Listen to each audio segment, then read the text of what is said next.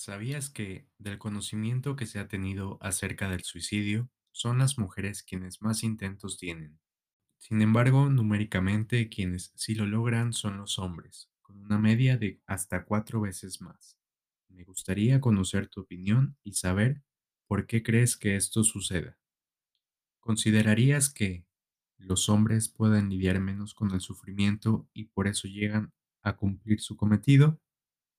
¿O crees que las mujeres, según lo que se piensa históricamente, pueden lidiar mejor con los cambios hormonales y emocionales, teniendo con ello mayores herramientas o tolerancia a la frustración? Espero tus comentarios. Puedes hacerlos llegar a psicólogoporelmundo.com o como un mensaje directo a todas mis plataformas sociales. Que tengas un excelente día.